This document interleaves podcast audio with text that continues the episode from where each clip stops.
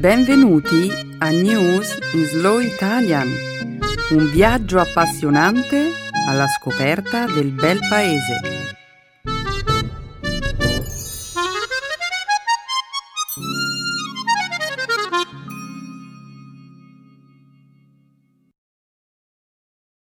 È giovedì 18 aprile 2019. Benvenuti al nostro programma settimanale News in Slow Italian. Un saluto a tutti i nostri ascoltatori. Ciao Stefano. Ciao Benedetta, ciao a tutti. Inizieremo la puntata di oggi parlando del devastante incendio scoppiato nella cattedrale di Notre Dame a Parigi, una delle costruzioni gotiche più celebri del mondo. Poi continueremo con la notizia dell'arresto di Julian Assange, il fondatore di Wikileaks, avvenuto la scorsa settimana a Londra. Come di consueto, la terza notizia riguarderà il mondo della scienza, della tecnologia o della medicina. Oggi vi parleremo della prima foto mai scattata a un buco nero, pubblicata la scorsa settimana. Infine, per concludere la prima parte della nostra trasmissione, vi racconteremo una vicenda dai toni più leggeri che riguarda la dichiarazione del governo svizzero di non considerare il caffè un alimento essenziale alla sopravvivenza umana. Il caffè non è essenziale alla sopravvivenza umana? Come si fa a considerare questa storia una vicenda leggera e spensierata, Benedetta? Mm, il governo svizzero si sta mettendo contro l'intero mondo civile. Sono sicura che avremo un'interessante discussione su questo argomento, ma ora dobbiamo andare avanti. La seconda parte della trasmissione sarà dedicata alla lingua e alla cultura italiana. Nel segmento grammaticale vi mostreremo alcuni usi del futuro anteriore. Nel dialogo parleremo della condizione dell'agricoltura in Italia, un settore che vale più di 100 milioni di euro, ma che purtroppo risente della pesante crisi economica degli ultimi anni. È un vero peccato, Stefano. Non si investe abbastanza nel settore, secondo me. Il nostro è il paese con il maggior grado di biodiversità. Pensa che da solo il nostro paese ospita la metà delle specie vegetali e un terzo di quelle animali. La nostra agricoltura dovrebbe essere il fiore all'occhiello dell'Europa, invece al momento mm, ne è il fanalino di coda. Già, ne discuteremo tra un attimo, Stefano. Adesso è il momento di introdurre il nostro secondo dialogo. L'espressione che abbiamo scelto questa settimana è non capire un cavolo. Avremo un'interessante discussione sul dialetto romanesco e... Si dice dialetto romano o romanesco? Me lo sono sempre chiesto. Si può dire in entrambi i modi, ma sarebbe più corretto parlare di dialetto romanesco, dal momento che si tratta di una parlata, più che di un dialetto. Che cosa vuoi dire? A differenza di dialetti come il toscano, il genovese, il napoletano, il romanesco è una vera e propria lingua, con le sue regole grammaticali e lessicali. Io conosco un po' di romanesco. Vuoi sentire qualche espressione tipica? E magari tra un attimo. Adesso è tempo di dedicarci alle notizie della settimana. Hai ragione. In romanesco si direbbe se fatta una certa. Sul sipario!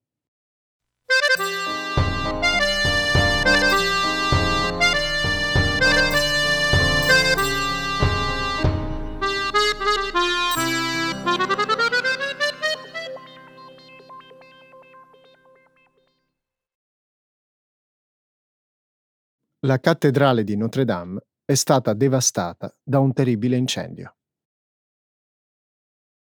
Lunedì un enorme incendio ha devastato la storica cattedrale di Notre Dame a Parigi, causando danni significativi alla struttura e suscitando il cordoglio di tutta la città. Nessuno è rimasto ucciso durante il rogo, ma un pompiere e due agenti di polizia sono rimasti feriti. Il primo allarme antincendio è risuonato alle 18.20, mentre era in corso l'ultima messa della giornata. La cattedrale è stata subito evacuata. In breve, il tetto e la guglia di Notre Dame hanno preso fuoco.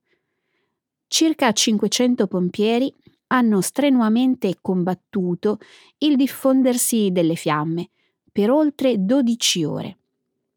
Alla fine, l'antica struttura della cattedrale, che vanta più di 850 anni di storia, è stata salvata, anche se la guglia centrale è caduta e due terzi del soffitto sono andati distrutti.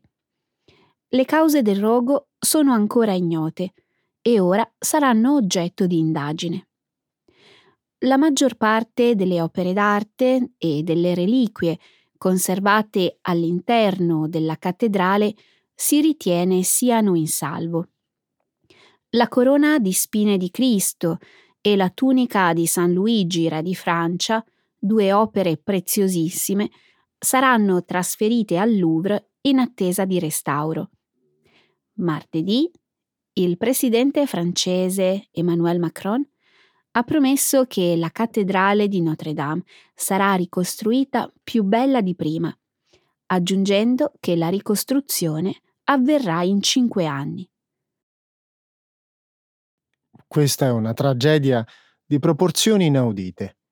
Notre Dame è uno dei simboli più importanti di Parigi. Non esiste un altro posto paragonabile a quello. Hai ragione. Ciò che le persone hanno fatto per cercare di salvare la cattedrale di Parigi è stato davvero incredibile. Per esempio, i pompieri hanno rischiato la loro vita rimanendo all'interno dell'edificio in fiamme pur di salvare i due campanili. Per non parlare delle persone che hanno formato una catena umana per trasportare fuori da Notre Dame le opere d'arte e i reperti antichi. Senza il loro coraggio, il danno avrebbe potuto essere di gran lunga peggiore.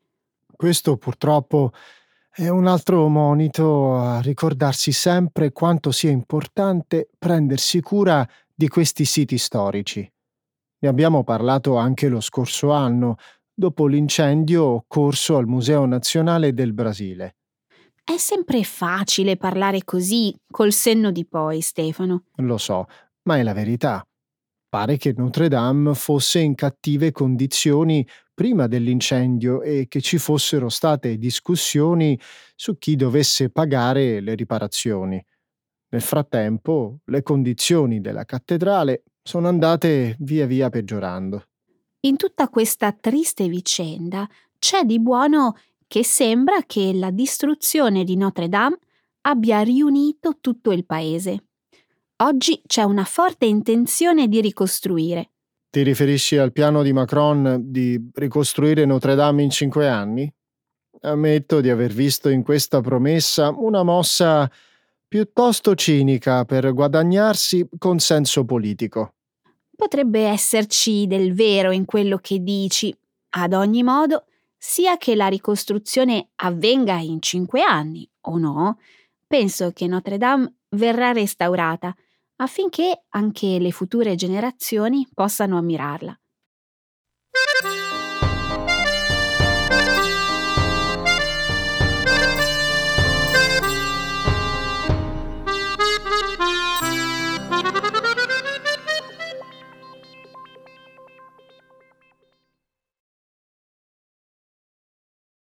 Julian Assange arrestato a Londra.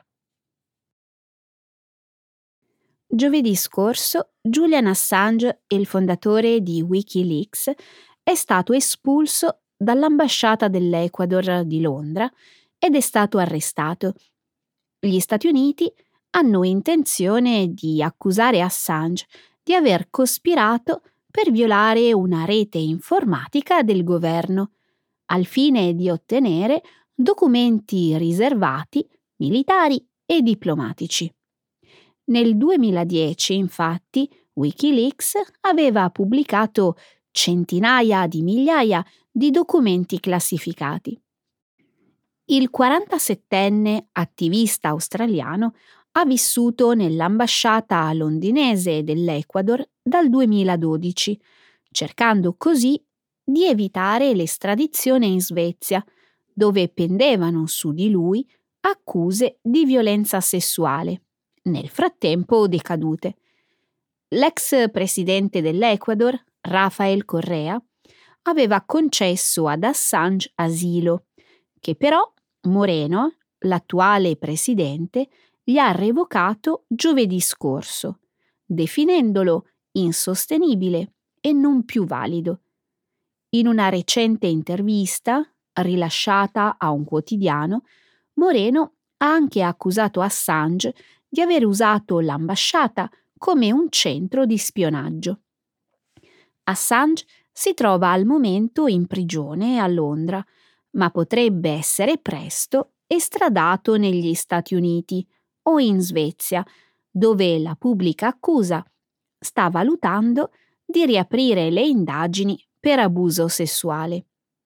Nel frattempo, alcuni funzionari americani hanno dichiarato che Assange non rischierebbe la pena capitale nel caso subisse un processo negli Stati Uniti. L'arresto di Assange era inevitabile, Benedetta, anche se ci sono voluti sette anni. Si è fatto molti nemici, mettendo in imbarazzo diversi governi in tutto il mondo. Il suo arresto potrebbe non fare alcuna differenza, Stefano. Cosa intendi? Beh, Wikileaks ha continuato a pubblicare documenti su argomenti delicati e imbarazzanti anche quando Assange era rinchiuso nell'ambasciata. E perché dovrebbe fermarsi dopo il suo arresto? Benedetta, Assange è il volto di Wikileaks. Il suo arresto è stata un'azione coordinata da diversi governi per mostrare che non tollereranno più che Wikileaks li imbarazzi e li indebolisca. Credo ci sia più di questo dietro a questa vicenda. Sembra che il comportamento di Assange nell'ambasciata ecuadoregna sia stato pessimo e che il governo di Quito abbia speso diversi milioni di dollari per mantenerlo. Queste non sono questioni vere, Benedetta. Assange è stato buttato fuori dall'ambasciata solamente dopo che Wikileaks ha pubblicato foto personali del presidente Moreno e un link per accedere a documenti che fanno supporre il suo coinvolgimento in affari illeciti. È vero. Qualcuno però è entrato illegalmente nel telefono di Moreno per prendere quelle foto. Inoltre, le accuse mosse dagli Stati Uniti riguardano anch'esse la violazione di una rete informatica governativa e non la pubblicazione di informazioni riservate. Ma dai, Benedetta, le accuse di pirateria informatica sono chiaramente un pretesto. I contenuti pubblicati da Wikileaks sono estremamente imbarazzanti. Non sto dicendo di approvare i metodi di Wikileaks, ma l'arresto di Assange suscita preoccupazioni sulla libertà di informazione e la sua trasparenza. È possibile però che l'accaduto porti beneficio a Wikileaks perché potrebbe ispirare manifestazioni in suo supporto. La gente potrebbe vedere Julian Assange come un martire, a ragione o a torto.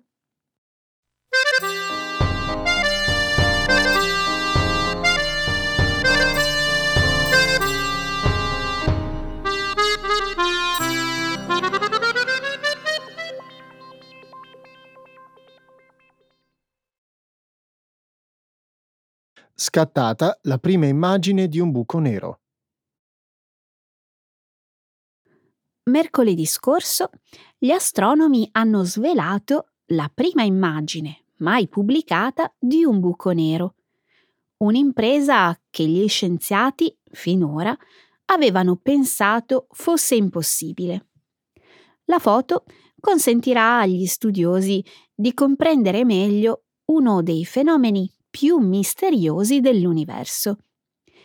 Il buco nero si trova al centro della galassia Messier 87, che dista circa 55 milioni di anni luce dalla Terra.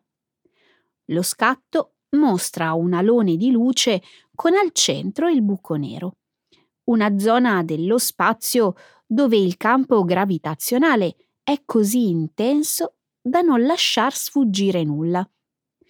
A catturare la prima immagine del buco nero è stato il telescopio Event Horizon, una rete di otto radiotelescopi situati in Spagna, Messico, Cile, Antartide e Stati Uniti, con la collaborazione di 200 scienziati di 20 paesi diversi. I buchi neri furono previsti per la prima volta da Albert Einstein attraverso la teoria della relatività. Gli astronomi da allora hanno raccolto prove evidenti di queste depressioni cosmiche e credono che ne esistano innumerevoli esempi nell'universo. Ancora una volta Einstein aveva ragione, anche se forse non sarebbe stato troppo felice di ricevere questa conferma. Ma perché no? Anche se la sua teoria della relatività parlava della possibile presenza dei buchi neri nell'universo, Einstein aveva cercato di confutarne l'esistenza. Pensava infatti che i buchi neri fossero un'idea troppo bizzarra per essere reale, visto che spazio e tempo si deformano al loro interno. Mm, è un concetto difficile da comprendere, vero? Sembra fantascienza. Beh, se tu fossi sul bordo di un buco nero, saresti in grado di vedere la parte posteriore della tua testa. Davvero? Questo è quello che sostengono gli scienziati. La ragione è che la luce in quella zona di spazio si muove secondo un'orbita sferica. La luce si rifletterebbe sulla parte posteriore della tua testa e poi tornerebbe ai tuoi occhi. Tutto questo è davvero affascinante. Come lo è l'idea che ci siano tantissimi buchi neri nell'universo. Giusto. Si suppone che ci siano circa 100 milioni di buchi neri solo nella Via Lattea. Mm, se ci sono così tanti buchi neri, forse dovremmo preoccuparci del fatto che la Terra possa venire inghiottita da uno di loro. È possibile. Per fortuna la possibilità che questo avvenga sono davvero poche. Il buco nero più vicino alla Terra è davvero lontanissimo. È stato davvero un risultato straordinario per gli scienziati che hanno catturato questa prima immagine di un buco nero. Ho letto che la quantità di dati necessaria a creare questa foto era così enorme da non poter essere inviata attraverso internet. È stato necessario mandare tutti i dati su hard disk per farli analizzare. Non dubito che sia stata un'incredibile impresa, anzi mi riempie di eccitazione in attesa delle scoperte che avverranno in seguito.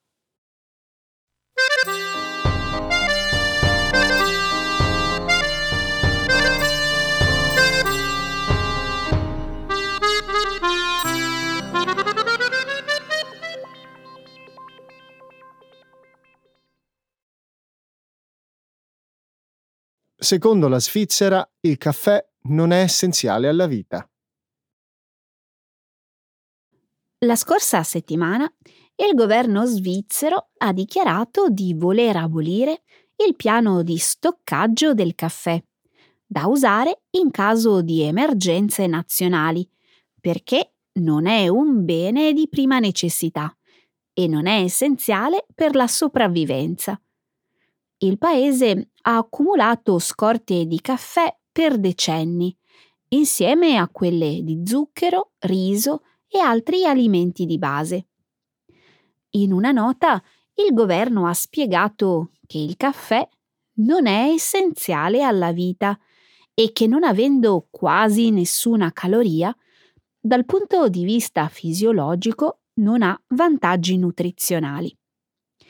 In base al piano governativo, entro il 2022 terminerebbe l'obbligo di fare scorte di caffè. Da quel momento in poi, le 15 compagnie obbligate a conservare scorte di caffè potranno attingere dalle loro riserve d'emergenza. L'organizzazione che supervisiona il piano di stoccaggio svizzero ha chiesto al governo di riconsiderare la sua posizione, dichiarando che non si rende giustizia al caffè se si considerano le calorie come il criterio principale per definire un alimento di base necessario. La decisione finale sull'eliminazione delle scorte sarà presa a novembre. Il caffè non è essenziale alla sopravvivenza umana? Come farà la Svizzera a sopravvivere se si verificasse un'apocalisse di zombie? e pensi che la Svizzera corra il rischio di un'apocalisse di zombie? Mm, non lo so, ma se ce ne fosse una, la Svizzera sarebbe spacciata. Senza caffè, gli svizzeri non sarebbero in grado di pianificare mm, un contrattacco. Molto divertente. Suppongo che toccherà alla gente mettere da parte le proprie scorte d'emergenza. Parlando seriamente, è strano che la Svizzera abbia deciso di mettere fine a questa pratica proprio adesso, specialmente da quando si conoscono i benefici derivanti dal caffè che, grazie all'alto contenuto di antiossidanti, aiuta a diminuire i rischi di demenza. Sarà pure vero, Stefano, ma se fossero stati questi i criteri usati dal governo, sarebbero state fatte scorte anche di verza. I cibi cosiddetti d'emergenza devono sostentare le persone e per fare questo devono contenere calorie. Questa è una visione piuttosto limitata per prendere una decisione corretta. Benedetta, ci sono prove scientifiche che dimostrano che il consumo di caffè rende le persone più collaborative. Mm. No, lo dico per davvero. Uno studio dell'anno scorso, condotto da ricercatori americani, ha mostrato che chi beve caffè prima di lavorare tende a rendere di più nel lavoro di gruppo e ha prestazioni lavorative migliori di chi non lo beve. Mm, capisco che questo possa accadere. Tuttavia, non si potrebbe affermare la stessa cosa anche riguardo altri cibi come la cioccolata o il vino. Non credo che il governo accumuli questi cibi. Forse no. Spero solo che il governo ripensi a questa insensata decisione.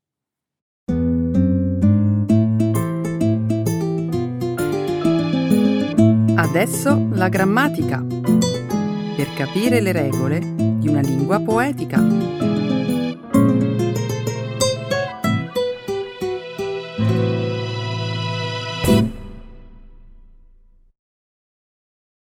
uses of the futuro anteriore. Recentemente ho letto un articolo che parlava delle innovazioni tecnologiche utilizzate nei vari paesi europei per migliorare la produttività e la sostenibilità delle coltivazioni. Il settore agricolo in Italia, per certi versi, è all'avanguardia, ma per altri...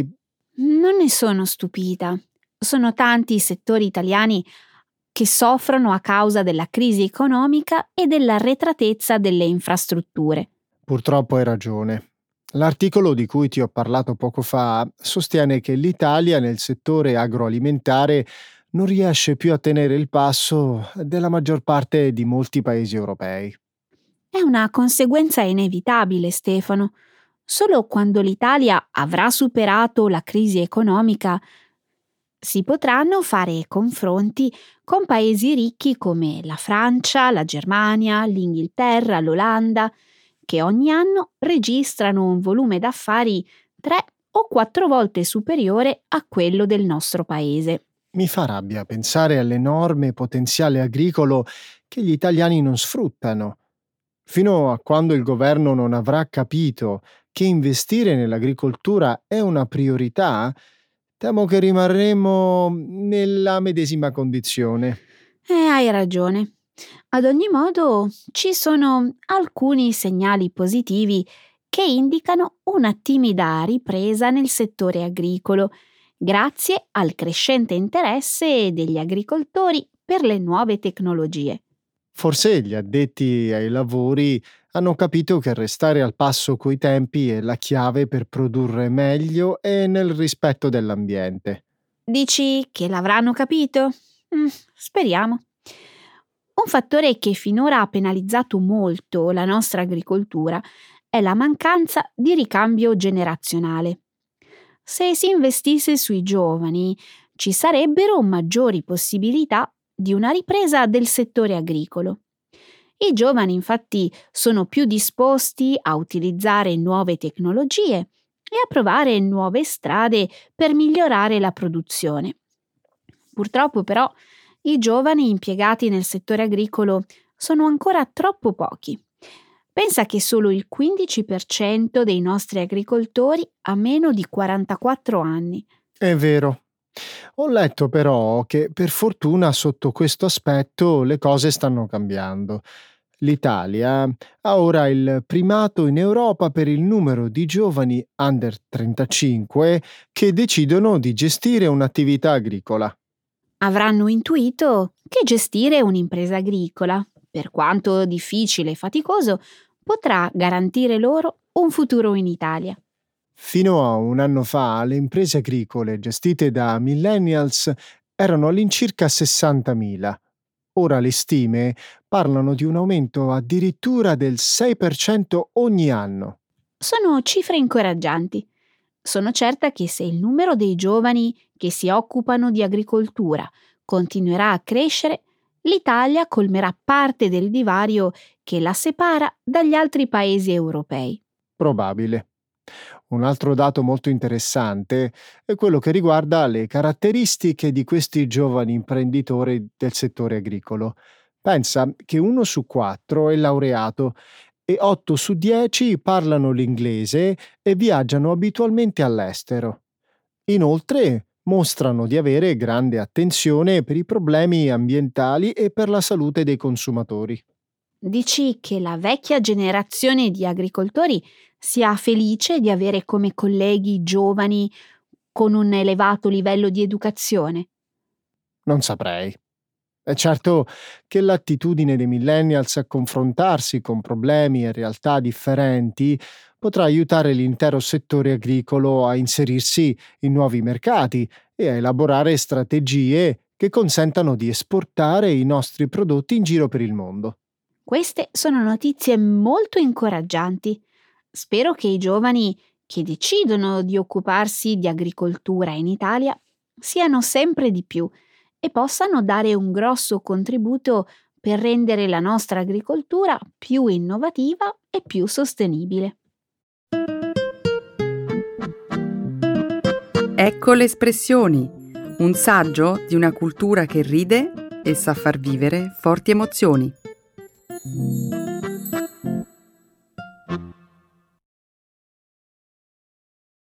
Non capire un cavolo. To not understand a thing do not have a clue.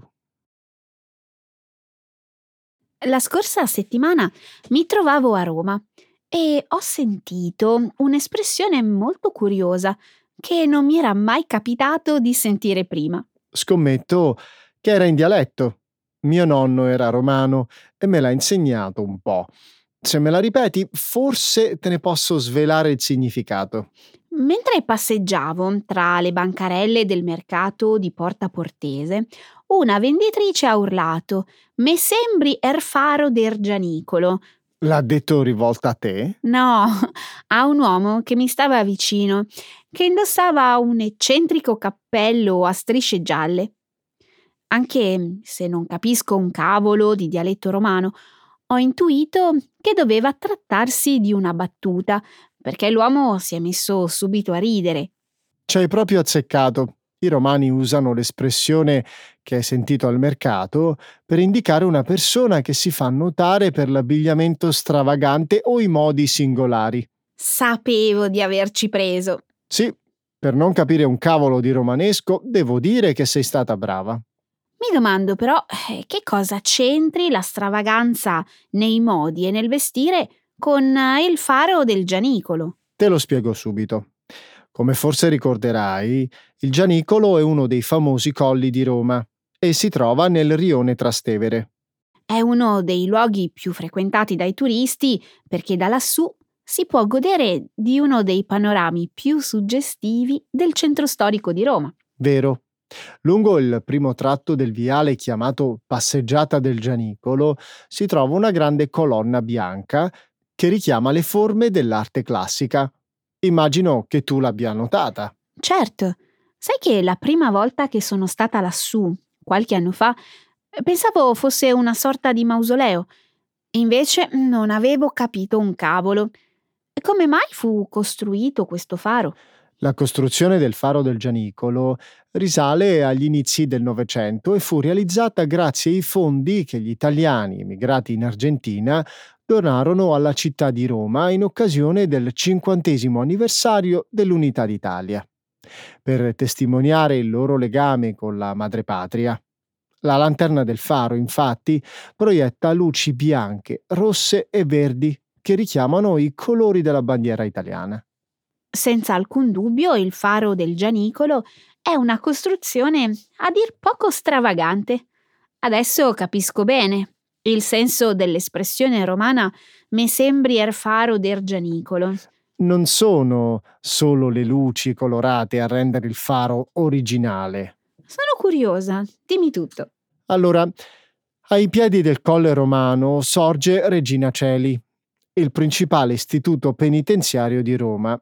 Sul faro del Gianicolo c'è una balconata che guarda dritta verso il carcere che un tempo veniva utilizzata dai familiari dei detenuti per comunicare con i parenti durante l'ora d'aria. Mm. E lo facevano sotto gli occhi delle forze dell'ordine. Scusa, ma non ci sto capendo un cavolo. Mi spiego meglio. Nonostante la pratica fosse formalmente vietata, le guardie carcerarie chiudevano un occhio quando si trattava di comunicazioni estremamente importanti e urgenti. Oggi però Regina Celi ha cambiato registro e sul faro del Gianicolo non ci sale più nessuno.